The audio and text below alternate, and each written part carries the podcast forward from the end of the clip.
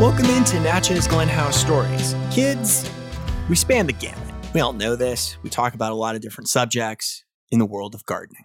That has to do with plants. My guess this week for this story, I think we're going to get into two things that have really been on my mind, in particular in 2020.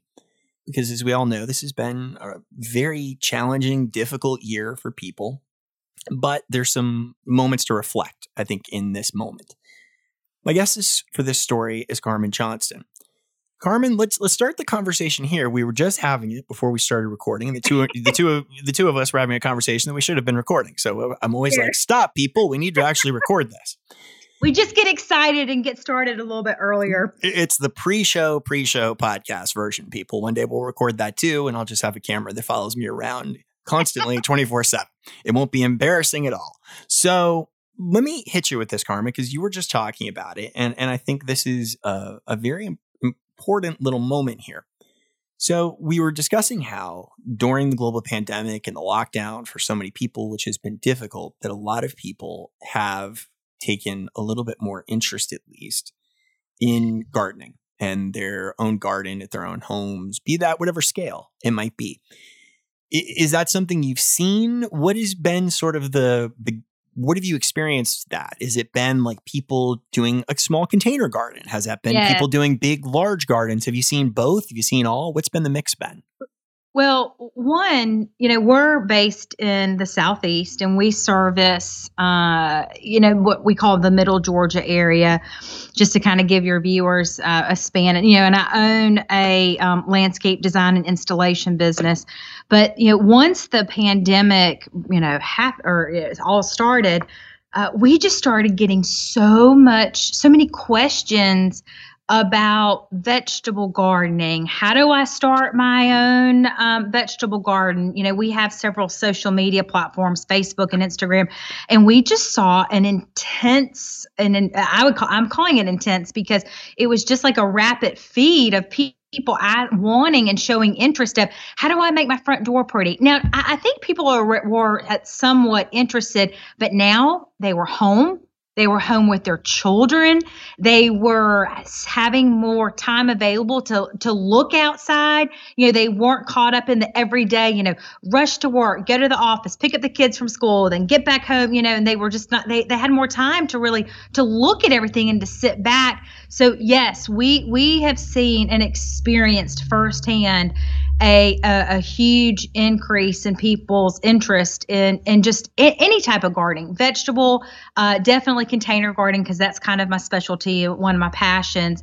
And when, when the whole thing started, and we kind of felt like it was somewhat, mm, I don't know, I shouldn't say safe, but we held like an outdoor garden market, Stephen, um, uh, right around Mother's Day I mean, and people were just going crazy for plants like I had never seen in our town before. So I'm super excited about it because, you know, uh, as being a you know a little bit of a uh, of a plant geek and someone who's passionate about it and who loves sharing it with other people, I'm, I'm looking forward to the opportunities of sharing our knowledge with people and and helping them you know starting to kind of get their fingers dirty and and start developing somewhat of that you know that green thumb. Well it's one of the reasons why i wanted to have carmen on the podcast was because uh, for all of you that listen intently and all of you of course should because otherwise you're not taking notes while you're listening to this podcast you're just wasting your life people take notes so a lot of times, Carmen, we have a lot of really great guests, right? We've had really great academic level guests uh, on the podcast. But one of the things that I think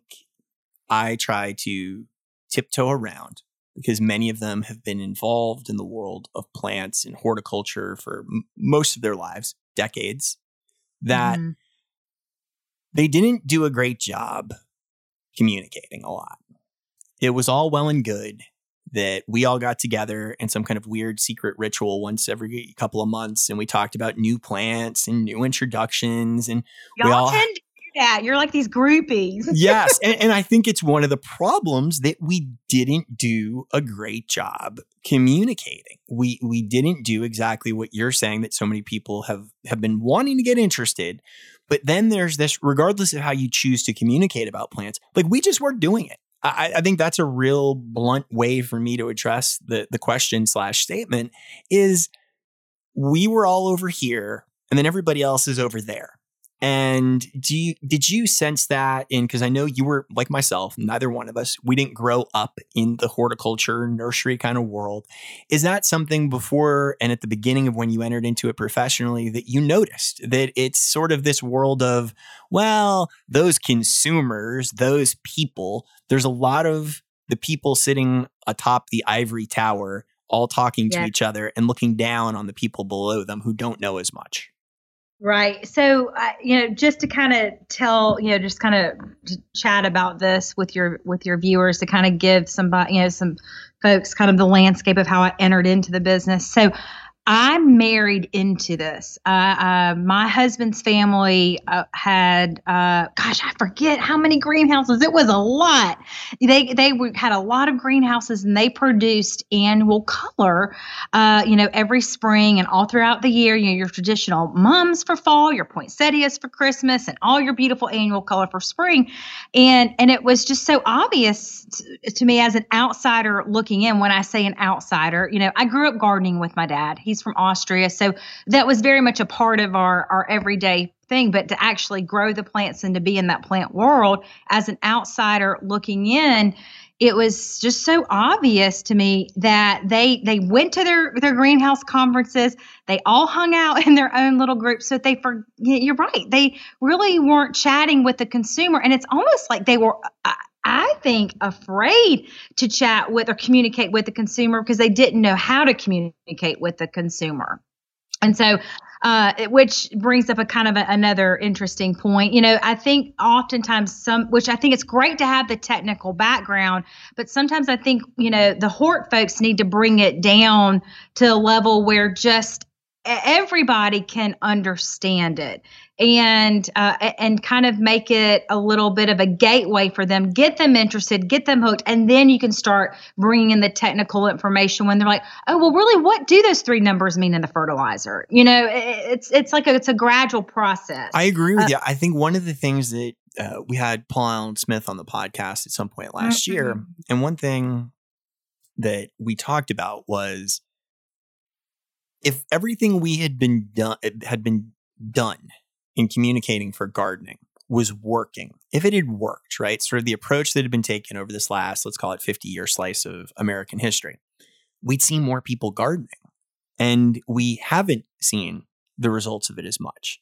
So when when you are, are, are brought into it through that way, are you sort of surprised that you know like they're over here talking and then there's sort of like a general audience of consumers out here just sort of going i have no idea what these people are talking about yeah, no, I'm not surprised because when you hear what they're talking about, and you kind of, you know, you're like, oh, you've got, you've got to kind of make this um, fun and and exciting for the consumers. And then two, I think it's okay you know, Steve, like people are going to kill plants. I mean, it's just, it's like cooking. I think gardening can be a lot like cooking. You're going to try some recipes. Some are going to be great and some are not going to be great, right? You just kind of got to get your, you know, get your feet wet and get into it. But back to the commu- the big, you know, bulk of the communication style, I think they just kind of, almost forgot about who was actually buying consuming their their plants. That, that's kind of a big thing for me to say. I, I don't, they didn't necessarily forget about it. I just don't know if they were afraid to talk to them. Does that make sense? Absolutely you know? well there there's a really interesting conversation i had with a a large scale garden center owner up in new jersey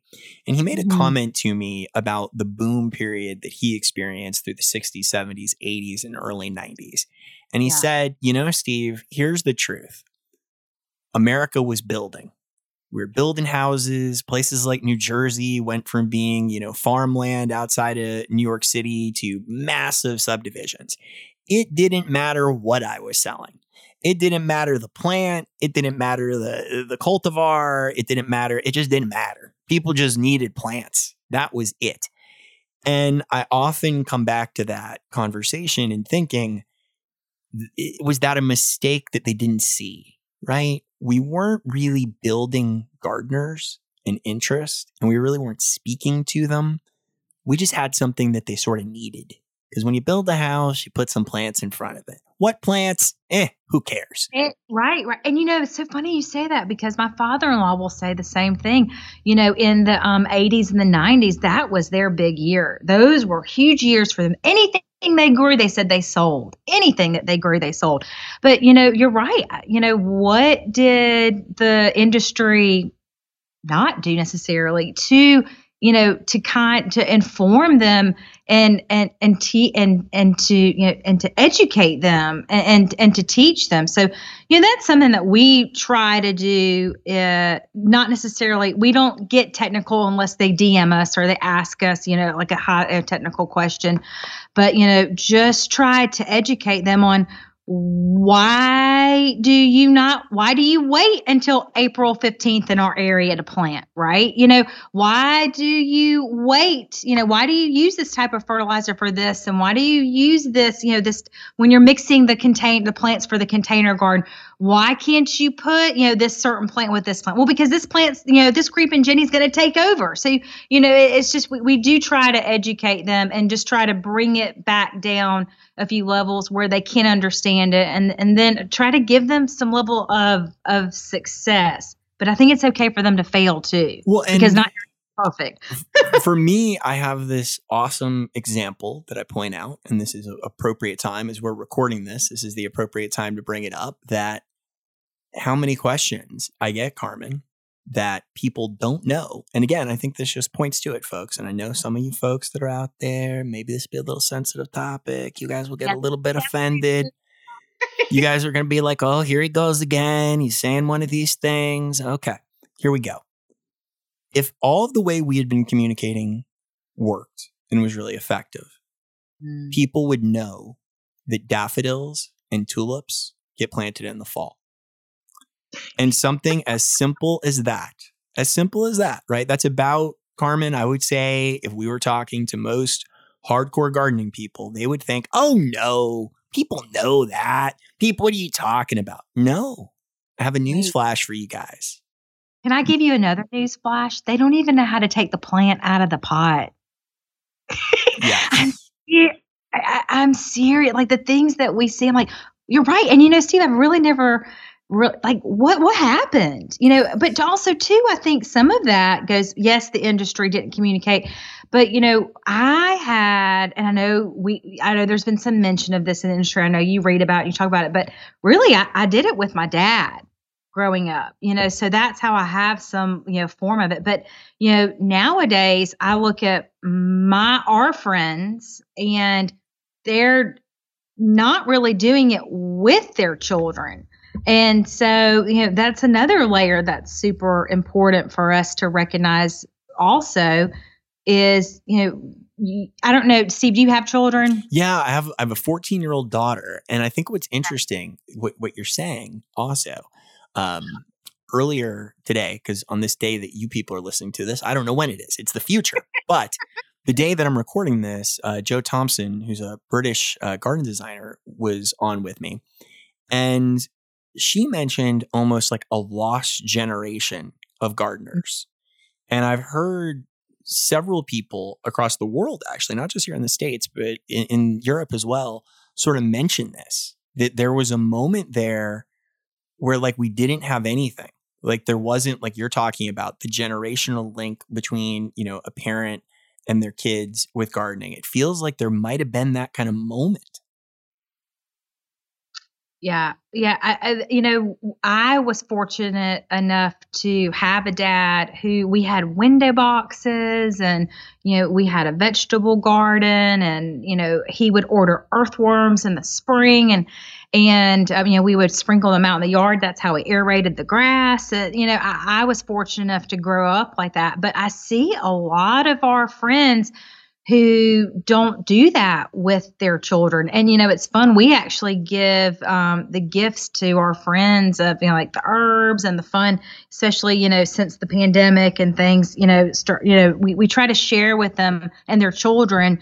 You know, the the just plants and and just try to just the herbs or you know, anything, just to try to get uh, to allow to, you know for their kids just get get your hands dirty and just try it and just see what it's like but we have we I, I, definitely agree with her. We have lost a generation.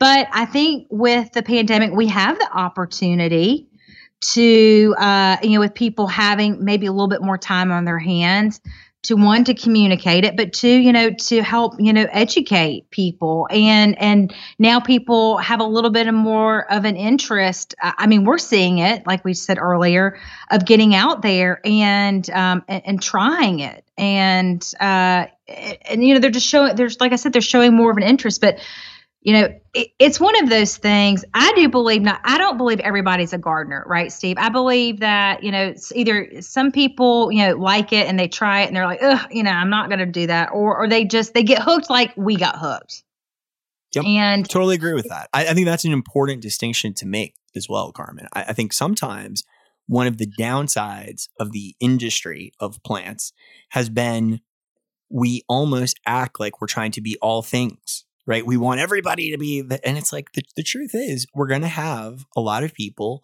that just someday in April or May want to go out, they want to buy a few plants, they want to enjoy that little bit of time, and that's it, right? Mm-hmm. Like that's it. They're, they're not going to become like gardeners per se, but we need to cultivate a group that is right? If the industry and people in it, like yourself and myself, are going to pay our bills, Carmen, we need for people to right, to to get beyond that, right? We need for people to be like, oh wow, this is cool. I like this. Now, what else can I do? We need yeah. those people as well that you know we have uh, when we do our landscape installations oftentimes our plans have phase one phase two and phase three right?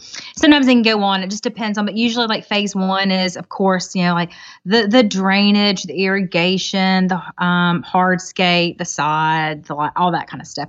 Well then you know and then the, and then we just layer in a few perennials and what i like to call the jewelry in the garden the beautiful stuff. And, and then when they're like, "Ooh, this looks pretty," and, and, then they get excited about, "Well, what's phase two? Well, phase two is you know just all of the you know there's so many like the daffodils and there's so many beautiful other layers in the garden that that can be added, and uh, I just think they they get they become more interested, but they got to at some point though, Steve, we've got to get them comfortable. Yeah right? We've got to get them in that entry level to get them comfortable, and then they start getting excited about learning about it more. I want to ask you about that question because this was uh, obviously you're you're very talented with your container garden design, and that's something clearly that you really enjoy personally as well. I but love it. I, I guess the question I would have for you on container gardening is along these same lines: is what do we do with the person that tries it and they fail a little? Because my concern is always we have this weird thing that we need to break people. We need to break this habit, break yourself of this cycle. If you're listening to this, this is a hypnotizing message that I'm giving you. Stop doing this. That plants die. It's okay. Like it happens. The, the largest killers of plants in the universe are nursery owners. So don't feel as if that moment is about you. I, I, I shared this story, and we, we have a mutual friend who works for a large rose company, and thankfully these were not their roses, Carmen. But I mm. had roses come in from another large wholesale rose grower as bare roots back in the, the early spring. And they were the worst grafted budded roses as far as quality goes I've ever seen in my life. I knew the day I planted them those roses were not long for this world, right? It was going to be one of those plants that it was going to limp along if it was lucky, and then eventually was going to succumb to death. And it had nothing to do with me. It was literally the quality of the plant material that was sent to me. It was like cooking with bad ingredients. No matter what you're going to do, this ingredient stinks. It doesn't matter. No one can save it. How do we communicate that better? yeah, you know, like you're right. If you've got bad ingredients, I mean, I'm literally looking right now at a chicken trough that we planted for a magazine for uh not too long ago, and there's some dead components in it, right? So I, I think that we try to communicate even to our even when we're doing a landscape design or an installation or when we do container gardens for our clients or when we uh, are just you know putting a container together it, it's not fail proof. Like you're going, things are going to die. And I think if we t- tell them, and I try to give them a heads up, not every single plant that we plant in your garden is going to make it because there's there's all sort. I mean, it's Mother Nature. There's just all sorts of different factors, as you well know, that go into you know just the survival rate of a plant. You know, one you got to. I know this sounds so much like so common sense, but you know, some of my clients are like, "Oh, that's supposed to be watered every day." I mean, you just can't imagine the things that we get to uh, uh, see. But uh, I think just giving them a realistic expectation is a priority, and number one, that we communicate not every plant is going to live. And it's interesting. I think a lot with like indoor plants. I, I see this a lot, Steve, where people are like, oh, they just expect it to live on and on and on. And they're like, well, why is this leaf turning brown? Or why is this bloom turning brown? Well, you know, the flower and the blossom is not going to be for, it's not forever. It's going to turn brown. You just got to deadhead it and pick it out. So just being realistic with them and educating them that it, it is like certain things, you know, have a life cycle, certain things do die. And, um, you know, of course, certain things, you know, have a longer life cycle, but just explaining maybe those life cycles and just being realistic with them up front and, um, and giving them that, you know, that true, you know, realistic expectation. Do you also get a sense that both of us live in the southern United States, right? We're both from the southern US originally. That some of the imagery that we see out there uh. in the world, right? The Pinterest of the world, uh, the, the Instagram, Facebook, Facebook a little less. By the way, for all of you guys wondering who are listening, I've now determined that Facebook is indeed the home of Crazy Uncle Larry. I use Crazy Uncle Larry as the person that tells you crazy things about all kinds of things and sometimes about plants. I've determined that he distinctly lives on Facebook more than all the other platforms, but that those images that people are seeing so much of them, Carmen, is Pacific Northwest, Europe, as opposed to areas of the country that we're in, where if you miss a watering day on a container plant here, it's a little rougher on the plants than if you yeah. miss it in upper Washington state north of Seattle.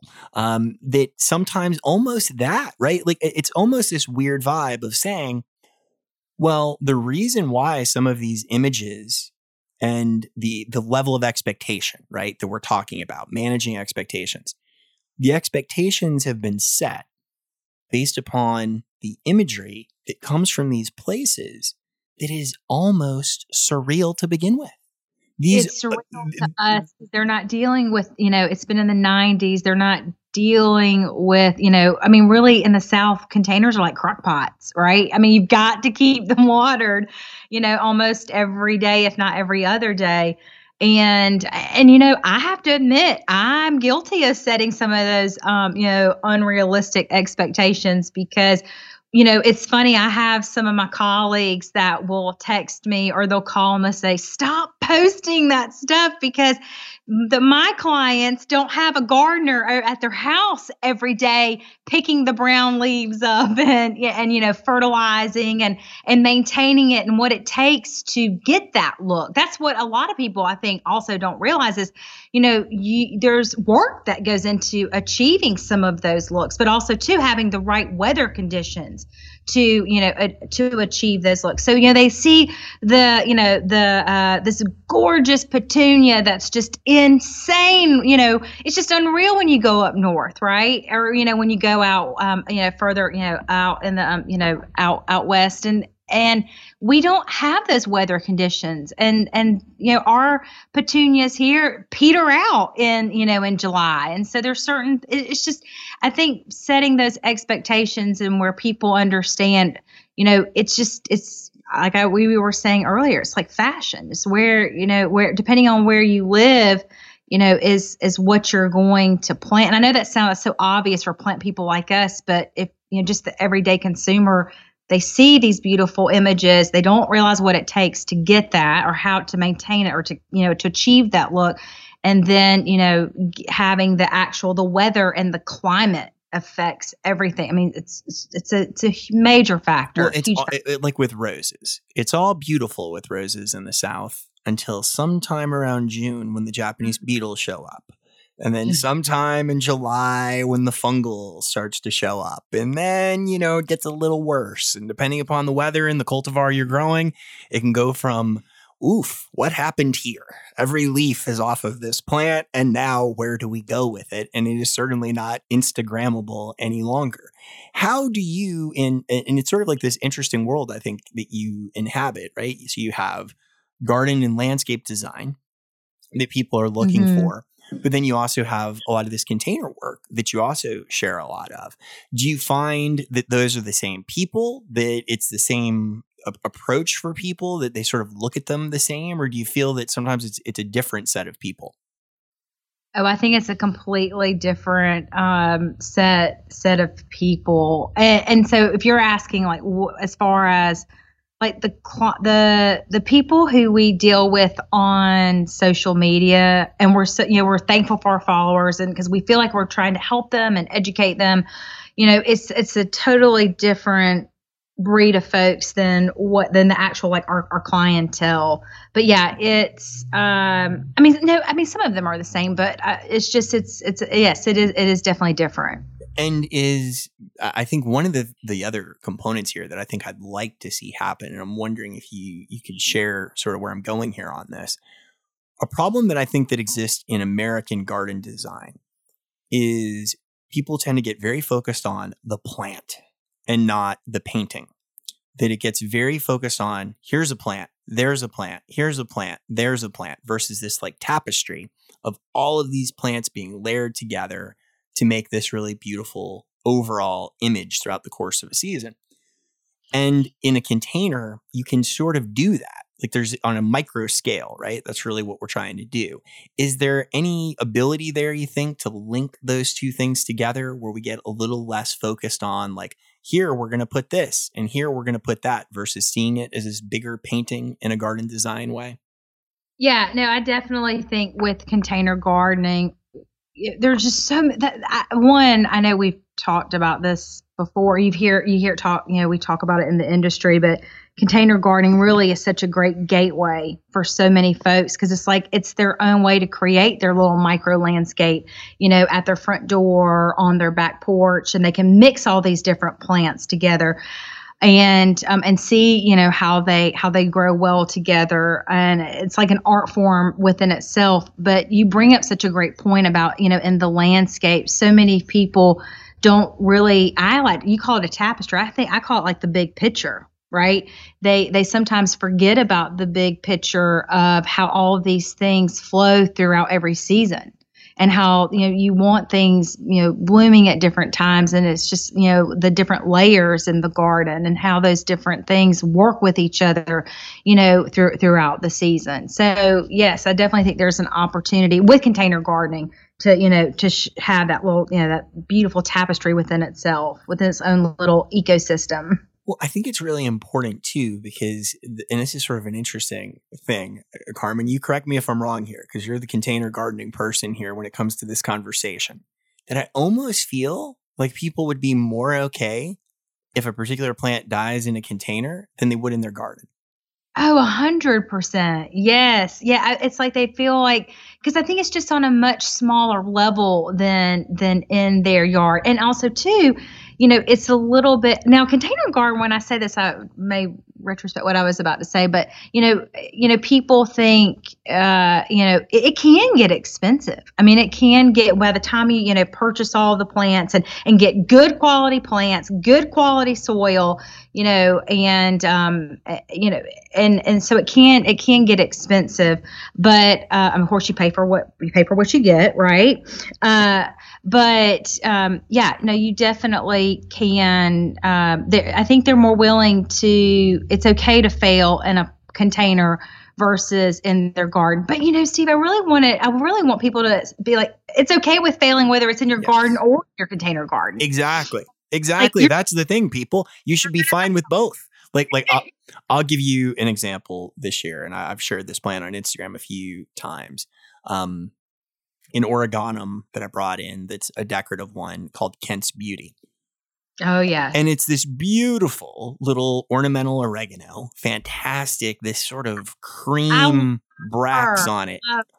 yes. But in the garden, the plant gets, especially here in the South, mm-hmm. these brown, horrible spots on the bracts pretty quickly. And the plant just seems really prone to fungal issues. And it just needs a hard cut back at least twice a year, which is a bit of an awkward thing because it's this front of the border plant that then needs to get cut back. And it's sort of a low grower, almost like a spreading type plant. So it's not great in a garden setting. I've, I've got a few of them. They're okay. I've killed a couple of them. It's okay.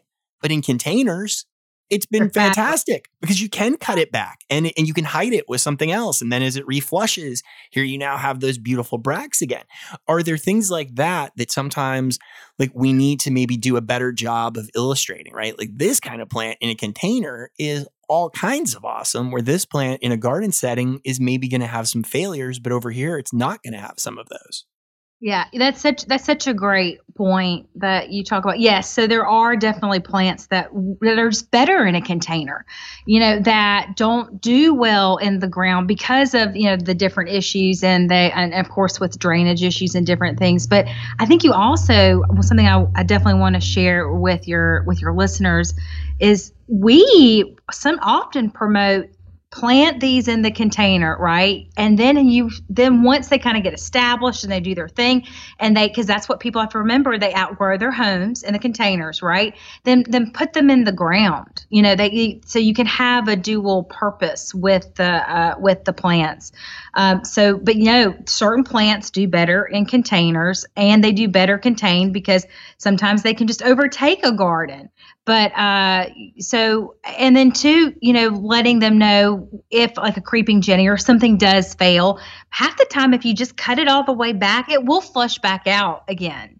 And and just educating them on those different things. But there's just so many great things that you can teach uh, and, and just start to develop those gardening skills with a container garden you know right? The watering the um, choosing the right soil the um, you know just the the fertilization. And, and i feel like once they get that that level of success under their belt then they they feel a bit more confident to go into the garden. I agree with you. I think the confidence building earlier. And now here's something. I want to get your take on this because you're somebody who mm-hmm. involved in this world in the southern half of the us how did we let people? I'm gonna give you two. This is these. This is you're not going to see this one coming, Carmen. This is a, this is a curveball question.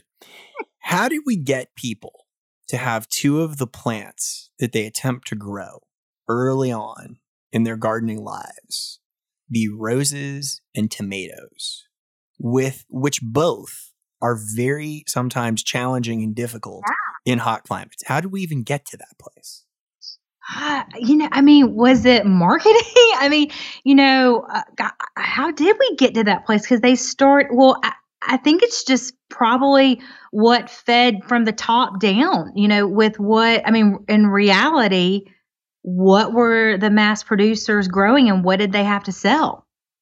Right? Yeah. I mean, it's, yeah. I mean, that's one possibility but tomatoes are can be challenging. I mean, we're suffering with wilt. I mean, there's so many different things that can go wrong with the with the tomato, uh, and, and, then too, you know, with a with a rose. But I think those were just things that that were probably promoted more. So, um, you know, and and then too, I think just that generation of, you know, the um, their grandfathers grew a tomato, their grandmothers, you know, grew roses, but also too, I think they're probably a little bit of a different tomato, a different rose, right, than they're growing now. Well, and I think it almost has a bit of like what you were just saying, this almost like county fair kind of vibe to it, right? Like yeah. I grew the the best, shiniest looking tomato. I you know, rose shows, which clearly dominated the rose scene in the United States in particular for so long. You know, I I grew this perfect Mr. Lincoln rose and it was fantastic. And I took it to a rose show and I won a blue ribbon kind of vibe.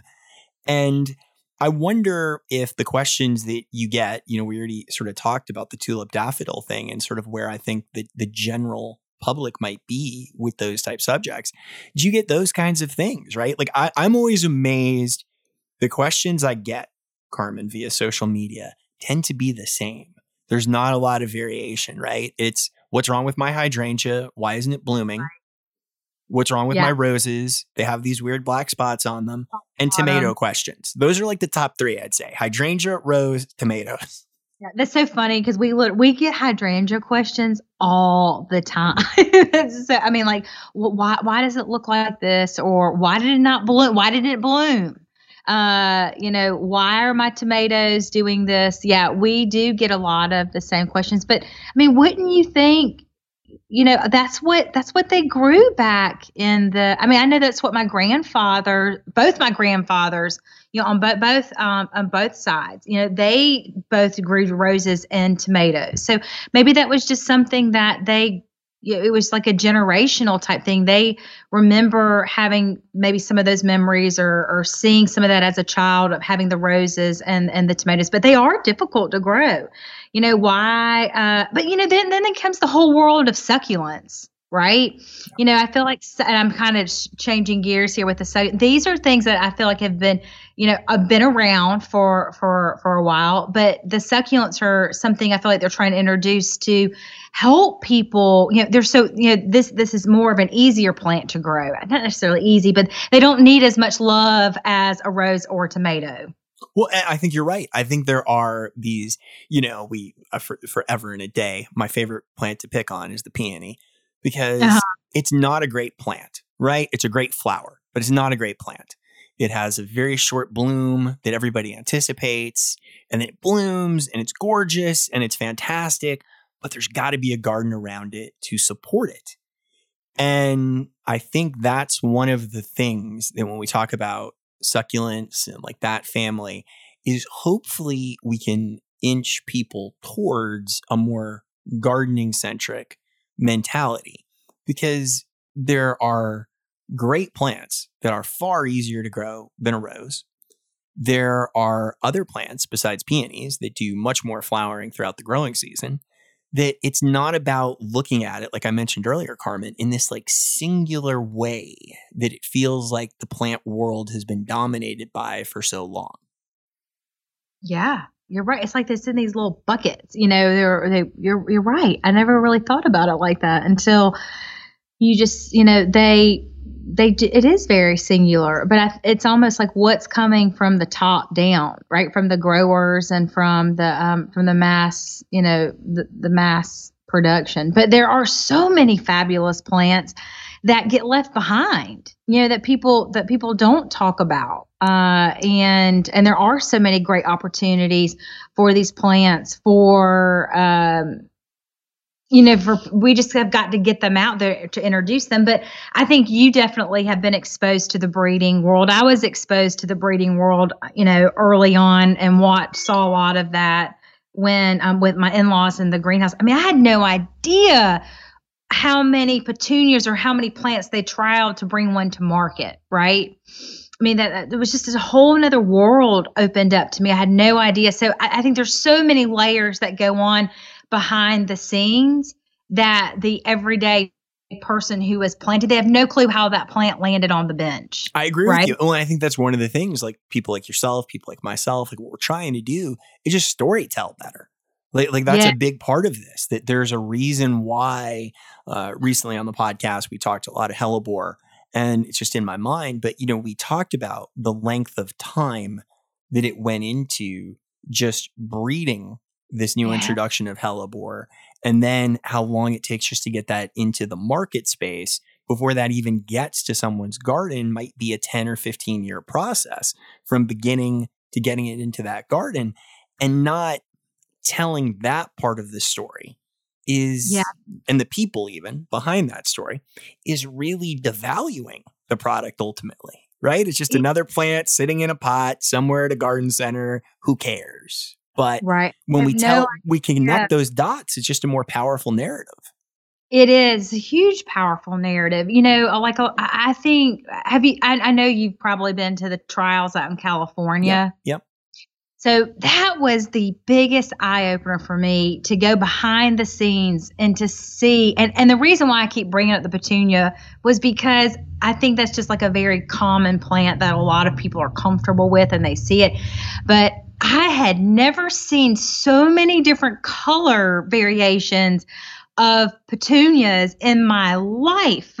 You know, there were hundreds and hundreds of different colors, and it was almost like a fashion show to me, some in some way, shape, or form. Because you know, when you think about a shirt, they have to reinvent how is that polo shirt sold every single season and and it's something that you know our industry kind of you know needs to do a better job of. It's because they tell a story behind that shirt and how how the you know designer came up with that. But you know back to the plant trials it's just yes there are stories behind all of these plants and and how all of this came to fruition and how did it land in your yard? I mean how did it get there? There there's just it's an incredible journey that that one little plant takes just to get there are you at all concerned? And, and I think this is something that has concerned me that you you've now been doing this before social media was really a thing. We've clearly yeah. um, seen social media become such a dominant player in the world of everything, right? That yeah. there is also now a lot of bad information out there. Yeah. Well, you know, I, I think that uh, when you say bad information, you're talking about just things that are not truly yeah, helpful. Just, yes, or or just things that you know. I always I there's a friend of mine who who creates some content that I would say borderlines on that subject occasionally, and I always point out to her, I go, you know, just a quick phrase of in my area, in my zone, in my climate, this does well. Just that one little sentence would really be helpful because sometimes we have this information before we started recording. We were talking about this subject of people seeing these images in these places with these very Goldilocks environments.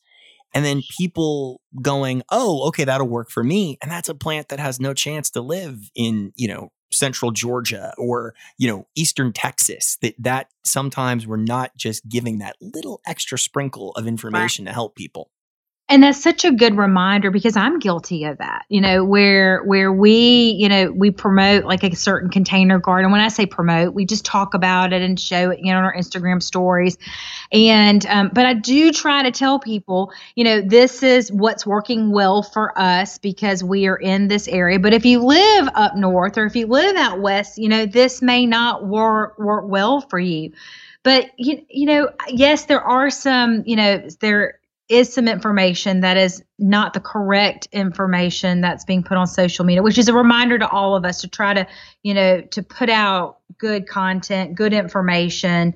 But two, I think there's so many great things that social media has done for our industry, Steve. You know, I, I do think that uh, you know we are seeing more of an interest in. I mean, my gosh, I think I saw on your, you know, whoever knew dahlias could be so popular, right? Right. Well, and I think it's it's one of the things that I I often am encouraged by is that uh, I had Mark Weathington on recently, who is director of the J.C. Raulston Arboretum in North Carolina State. And what I shared with him was, you know, Mark, here's the thing 20 years ago, people weren't hearing somebody with your qualifications talk about plants. We had to go hear you at a lecture, right? If yeah. you were lecturing, we, again, we get back to that trade industry issue, Carmen, of like, if you were in that world, you could sort of maybe you knew about it. But now, because of social media, we can communicate with people and get information directly from the source. Yes, which is inc- so we have an incredible resource, and we just like what you're saying. We just have to make sure we put out good content. And when i say content we educate educate people about plants try to teach them you know try to you know some of them we're holding their hands but you're right. I mean there's so like i mean i not only just on social media but i am guilty. I love to watch youtube videos of english gardeners you know just trying to learn from that knowledge. That wasn't there you know back uh, 20 years ago right? You know so that there is so much more information out there now. So i think there are some definitely pros and cons to social media but you know, and like I think there's so many great things from a big blogger standing in a field of dahlias, you know, taking a, a picture of, of a dahlia field because they, they start getting, they, they become more interested in, in, that. And if it takes a blogger standing in a, in a field of, of, you know, dahlias to get people into gardening, I'm, I'm for it, Steve, because yeah. you know, it's just, it's a great, it's a gateway, but we really are at a pivotal uh, you know, moment, and you bring up such a great you know with the pandemic and people having more interest in gardening and you know people more paying attention to social media it's really a great opportunity for our industry to take advantage of it and and for the mass growth for everybody to really just to, you know to hone in on educating this next generation versus skipping that generation I right agree. You know, I agree. really them let's take the time let's take the effort and, you know, in the spirit of transparency, I mean, we run a busy business. It's a lot of work. I know you're busy, you know, and it's like taking the time out to do these, you know, educational things, to create stories on Instagram.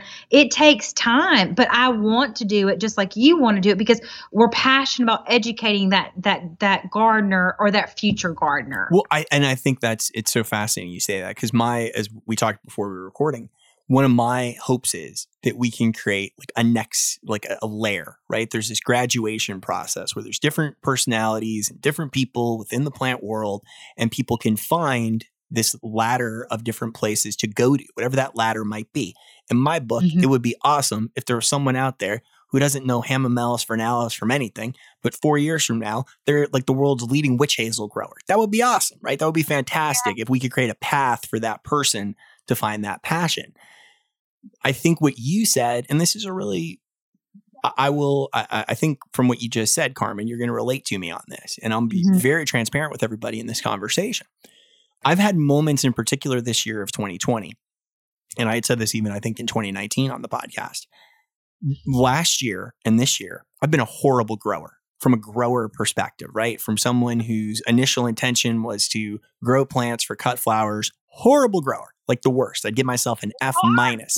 Is a hard profession. It's well, very hard. and the reason being is because I have to spend so much time on content creation that yeah. you do, and it becomes this very interesting ballet dance of uh. a balance of you've got a job that generates income right? That's at the end of the day, that's what you're supposed to be doing, right? Unless you're on some kind of philanthropic kick and more power to you. But for most of us, there's the economics of this.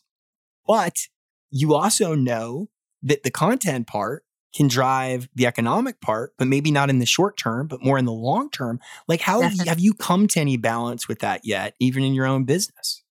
You know it it's a tough balance. I mean we try to map out uh, you know content calendars of you know just create okay what's going on in the garden right now right? What do people need to be doing in the garden? Well just you know last friday we were supposed to shoot you know some videos of um, just some different like fun fun things that you should be doing in the garden.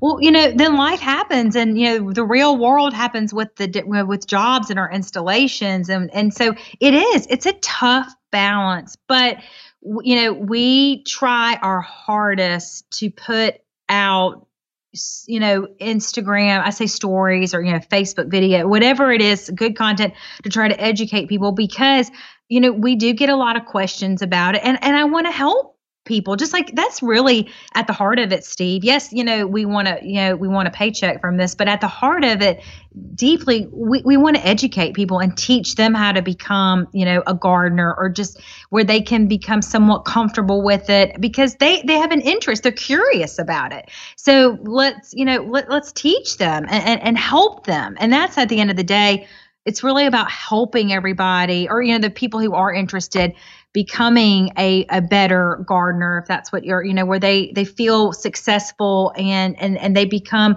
where they're interested in it right?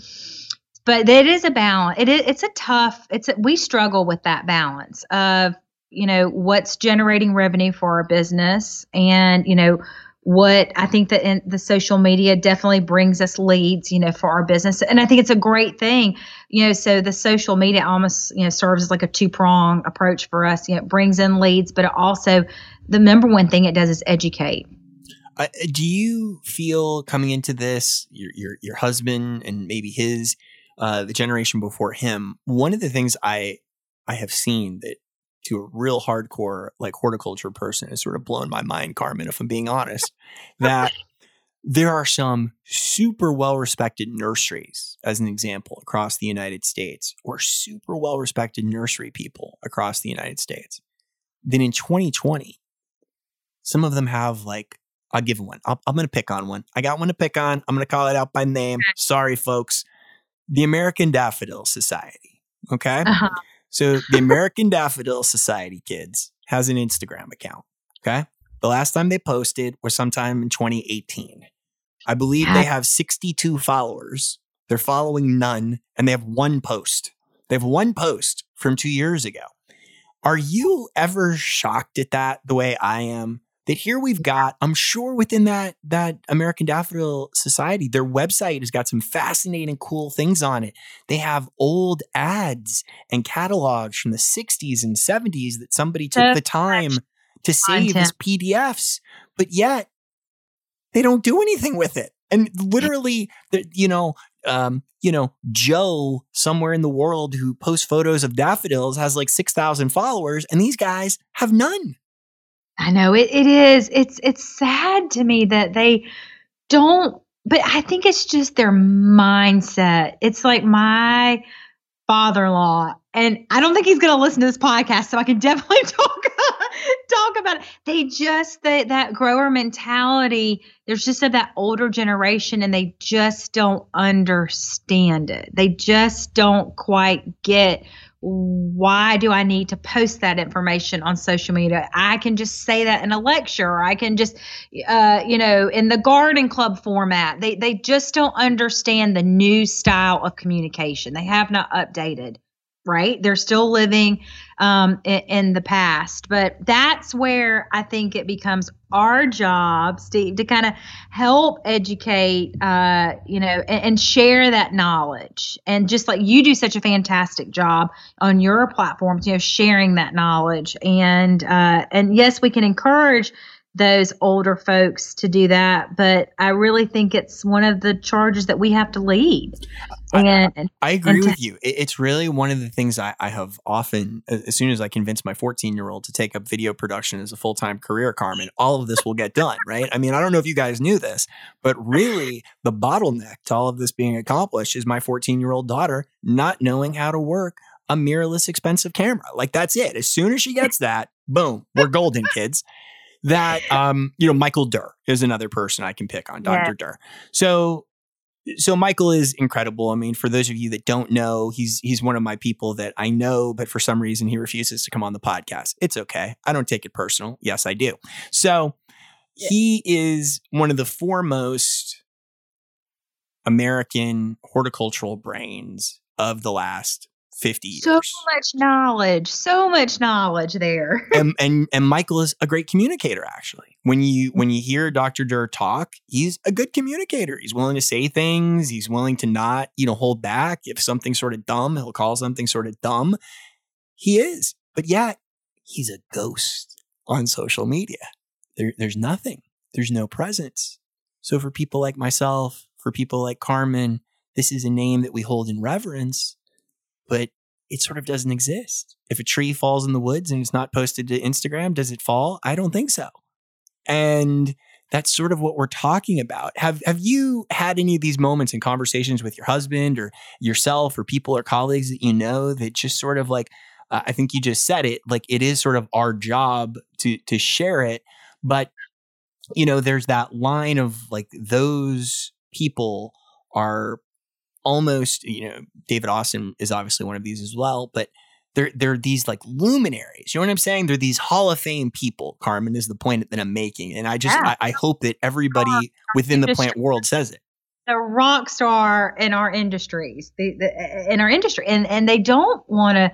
Uh, do this, and, and I don't know if they'll ever get to that point. But no, we, I mean, we talk about my husband. I are like, gosh, you know, there's a, a gentleman who is in his 80s. His name is Neil Womack. And in our world, he is just, he owned, he started a garden center when he was in his 20s and he was just like the thing in Columbus, Georgia. He has so much knowledge. I mean, there's so much knowledge there. And, you know, and, and I was like, you know, why don't you just go on face or why don't you start doing it? He's like, no, I don't need to do that. And it's so sad because it's like we're going to lose that generation of knowledge because that's knowledge and experience, years and years and years of experience that um, that we're going to lose. So, Steve, it's up to us to pick their brains and to document it. I no, I agree with that completely. All right, Carmen, we're gonna start to wrap up here. Let me let me get your take on these things because these are just very practical questions that I'm sure that you get a lot that I'm I'm very curious of. Mm-hmm. Where do you get all these containers, Carmen? What do you got? A container factory there? I mean, like, where where are you sourcing these containers that you're always putting awesome things in? Okay, so hint, hint, one of my favorite places is to be sure to check out TJ Maxx. This is for like everyday people because, of course, I've got some secret sources that I'm not going to share, but because they're like my go to. But I also, I love like Tuesday mornings, TJ Maxx, um, any sort of flea markets. Be on the lookout, especially right now, because some of those container gardens will be going on sale because they're trying to move them for the end of the season season. Yeah, that makes total sense. And can I tell you, yeah. folks, if you go into the home goods, you can find some deals yeah. on these containers. Yeah. You're sort of shocked. I'm like, who did they steal these from? Because why are they that cheap? I mean, it doesn't even make sense to me know what they do like tj Maxx they're basically getting them from you know like the other like the other like garden centers or different stores and then they get such great discounts on them they bring them they buy them in bulk and so they just pass that discount on to you. But i have so many of the beautiful containers that you see on our platforms are good old TJ Maxx, Marshalls, and Tuesday mornings. For those of y'all, you know, in the South, you know what Tuesday mornings is. I think that's out west and up north too, yeah, but a little bit. So, yeah, a lot of a lot of great resources, and then too, like I said, the flea markets. You know, we have Scott's. Ooh, Scott's Antique Market. If you're ever in the Atlanta area, um, they just started up again, uh, and it happens once a month. That's another great resource for some of my great containers. Do you find a lot of the the vintage type containers out there? Are you repurposing things that are like oh. objects for other things that you make into containers or do you ever come yeah. across like some of the actual old like vintage containers as well? We hunt for both. In fact, I was in France uh, right before the pandemic. Let me stop you right there. Let me stop you right there, Carmen. Whenever uh, okay. I, I have a friend locally who does like old European antiques and oh. I'm the oh. most jealous person of I can't even watch I can't even look at her Instagram account anymore. Every time I look at something, she had one of I can't even remember what it's called. There is a technical term for it, but it is uh, this stone and cement work that's like shaped to look like tree bark. And yes, thank you. And yes. she has this entire outdoor furniture set of it. And every time I see it, I just hate her. I'm just like, okay, cool. This is awesome. How do I not have that? I know it's incredible. Well, we were in France right before the pandemic, so we go all over the world sourcing for containers too. And so that's how we find. So I have an affinity for the old traditional old containers, but then they also have great companies that you know have the reproductions and that make those um, containers as well. But we also like to repurpose, like hose. Uh, another one of my fun things that I love to use. Uh, Frontgate, um, just a little plug for Frontgate. They make these great copper hose pots, right? Well, you can also use that as a container as well. So that's just another little fun tidbit. So yes, I like to hunt for the old things and also we like to repurpose old container, yeah, old items or try to reinvent some everyday items that you use around the house and turn those into container gardens. When it comes to your containers right now. Everybody always seems to have this. I have it this year with several plants, but is there anything you're currently having a romance with, like a plant that this year when you're working with containers that you just can't get enough of? Oh, let's see. We're doing a ton of indoor collections right now. Uh, like orchid compositions, and and I know we a lot of people think of containers as outside, but uh, we are using some really fun ferns inside and also in shady locations. Like I love, you know, everyone's so used to seeing a sunny container, right, Steve, for a sunny location, but a lot of people forget about those shady spots. So I love ribbon brake fern. It's that gorgeous, has this beautiful striation of like that white and green. And I love using, of course, the traditional autumn ferns and um, kangaroo ferns. So that's kind of like my little fun spot right now is those indoor collections or outdoor shady spot, creating I mean, ferns are so underrated in general right now, kids. Like, uh, I just went Yeah. through an availability recently of somebody that specializes in ferns, and I think there were 78 garden ferns Oh, on there. And they're how do you find that? Like, when you have a garden design client and you talk about ferns, do people's eyes sort of roll back in their head, like whatever, or do you do you find that there's a little bit of like a tell me more kind of approach? Well, I think when we deliver it to their homes, they are in such awe about how beautiful a container can be without a bloom, just with luscious, gorgeous foliage, you know. So, yes, I think they are in awe. And they, uh, but no, I have an affinity for ferns right now. That's kind of a weak spot. Yeah, I Uh, got, I kind of, you know, ebb and flow. no, I'm right there with you. I mean, for some reason this year, uh, more more so because in the past, historically, when we started building out the gardens here, I had all day easy bake oven Tennessee sun, so a lot of this was difficult. But in the last five years, as some other trees have grown up, and we we started we grew shade. Carmen is essentially what happened.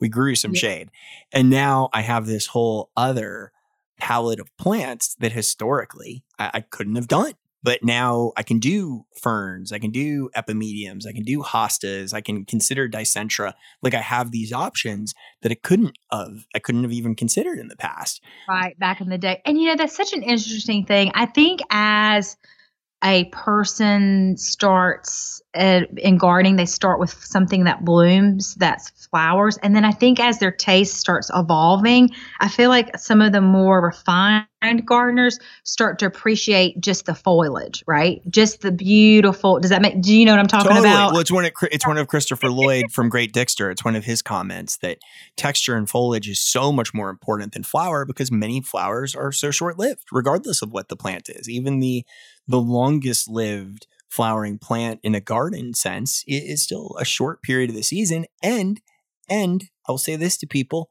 if you're in hot parts of the country like Carmen and I are, even Mhm. more so, the the growing season where we're at is so forever long.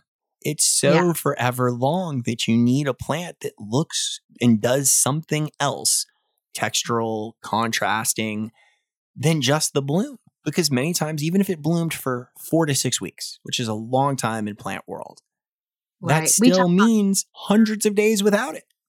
Yes, we uh, texture is such an important element in the garden and also in the containers. But I think as as people their palates start to become more refined, and I think that's something that evolves over over years, right? They just start paying more attention to that. So right now I'm looking at a cart full of luscious and gorgeous ferns that I cannot wait to get my hands in next week. All right. For gardening, for outdoor gardening, non container, any romances this year with other plants? Like anything that you've been like, oh, that's something you get to, I would imagine, do you use camellias at all where you're at in the world? Yes. So shishi gashiras. Um, I would say that would probably be something we're using a lot of right now. I'm just trying to go in through my you know, of like the different um the plant, you know, we the different um distyliums. Uh I, I'm trying to think of the things that we've planted recently. I feel like we, we've planted we've installed so many clients um gardens you know, we do a ton of boxwoods, um, regardless of what's going on with the boxwood blight right now. But uh, you know, a a tree that some I love the the green leaf seedling maples. I love its branch structure. It's pretty, you know, even in the wintertime. Um, you know, I'm not a real big fan of red in the garden because it's so hot. It makes me feel hot. I like whites and greens and things that make me feel cool.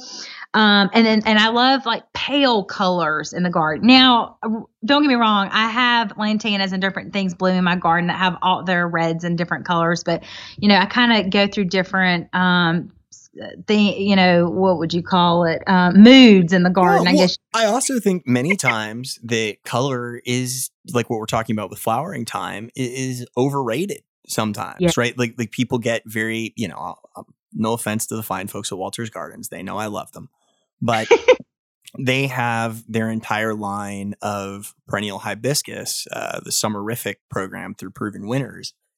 And I, I see the perennial hibiscus, and it's got this giant 10 inch flower that sort of screams, you know, Google Maps can see it. And it's great, but it's almost like it's too easy. It's just sort of like it, it has a garden needs to, again, like we talked about earlier, Carmen, needs to be part of this bigger picture, as you said, component. And sometimes that kind of plant can be a little challenging to work in a garden. It has this dark bronzy burgundy foliage and this giant flower that just everything, all the yeah. life and oxygen in the room is being sucked out of it and going to that plant. And sometimes it can be a little challenging to site correctly.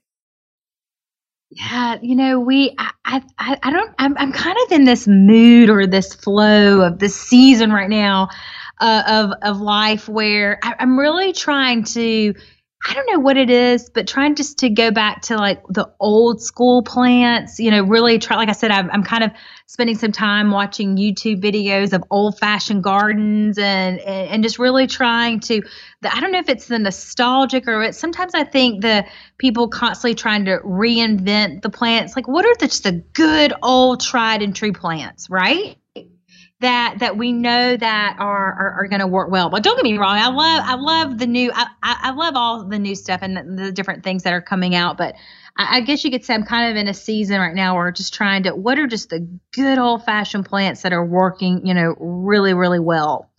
Because in the south we're dealing with the heat. You know, there's just there's so much there's so many things. Well, that is Here. one of the the great issues sometimes in plants that come into the market that they regardless, you guys know this when you listen to the podcast. I've said this a thousand times.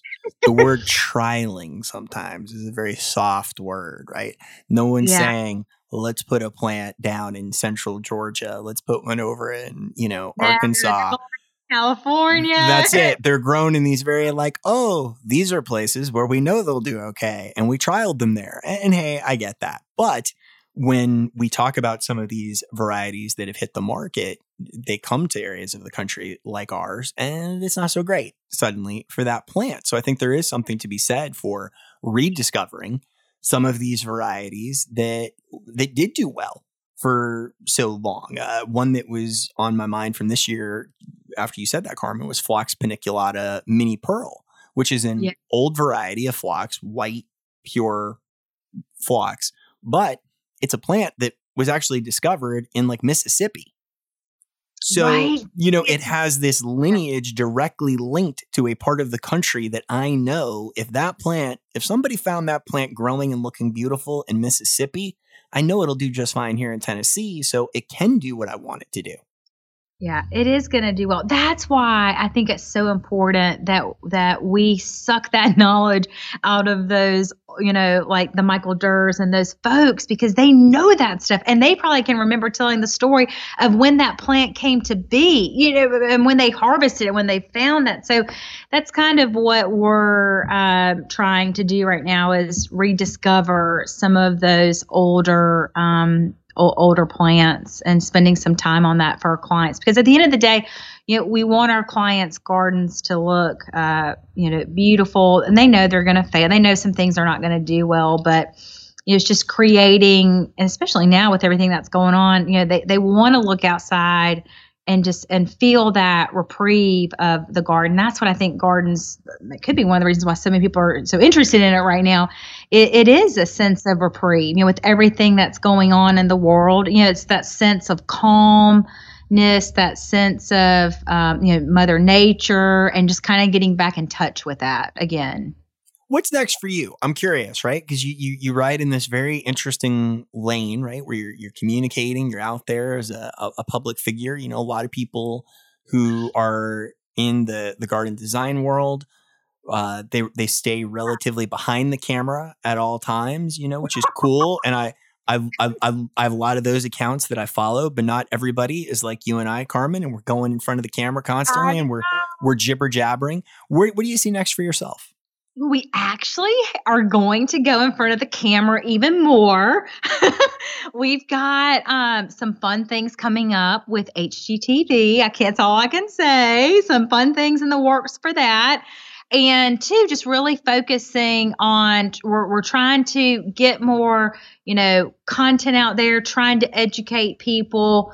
Uh, uh, you know about gardening and just trying to you know help them in, in, those possible ways and then two i mean are the actual core part of our business the um you know the landscape design and installation i mean it is just going crazy right now. And we are so thankful for that and so blessed for our loyal clientele and our new clientele. So, you know, we um, we've got some fun things on the horizon. We're, we've got an exciting, well, we hope, an exciting uh, 2021.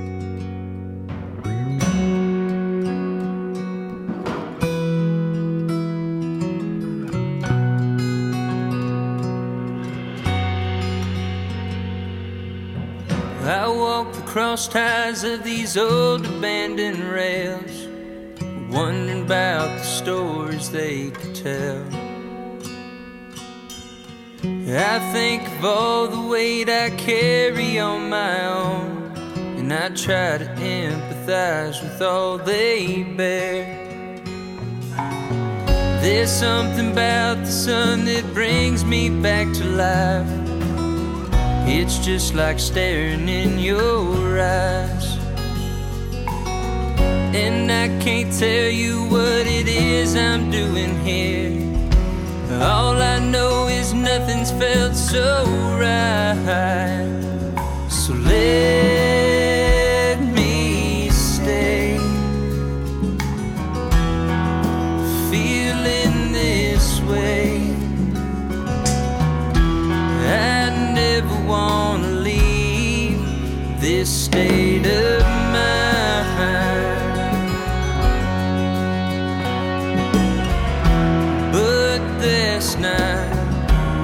not for me to decide.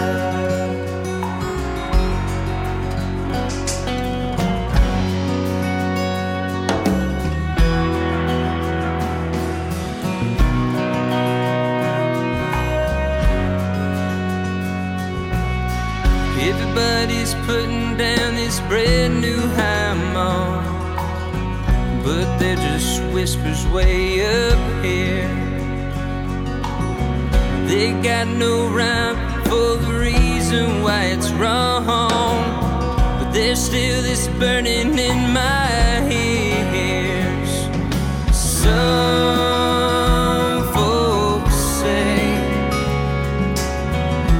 probably shouldn't live this way.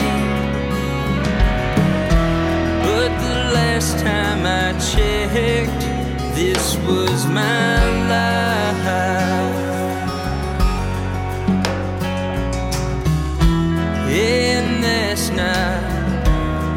For me to decide.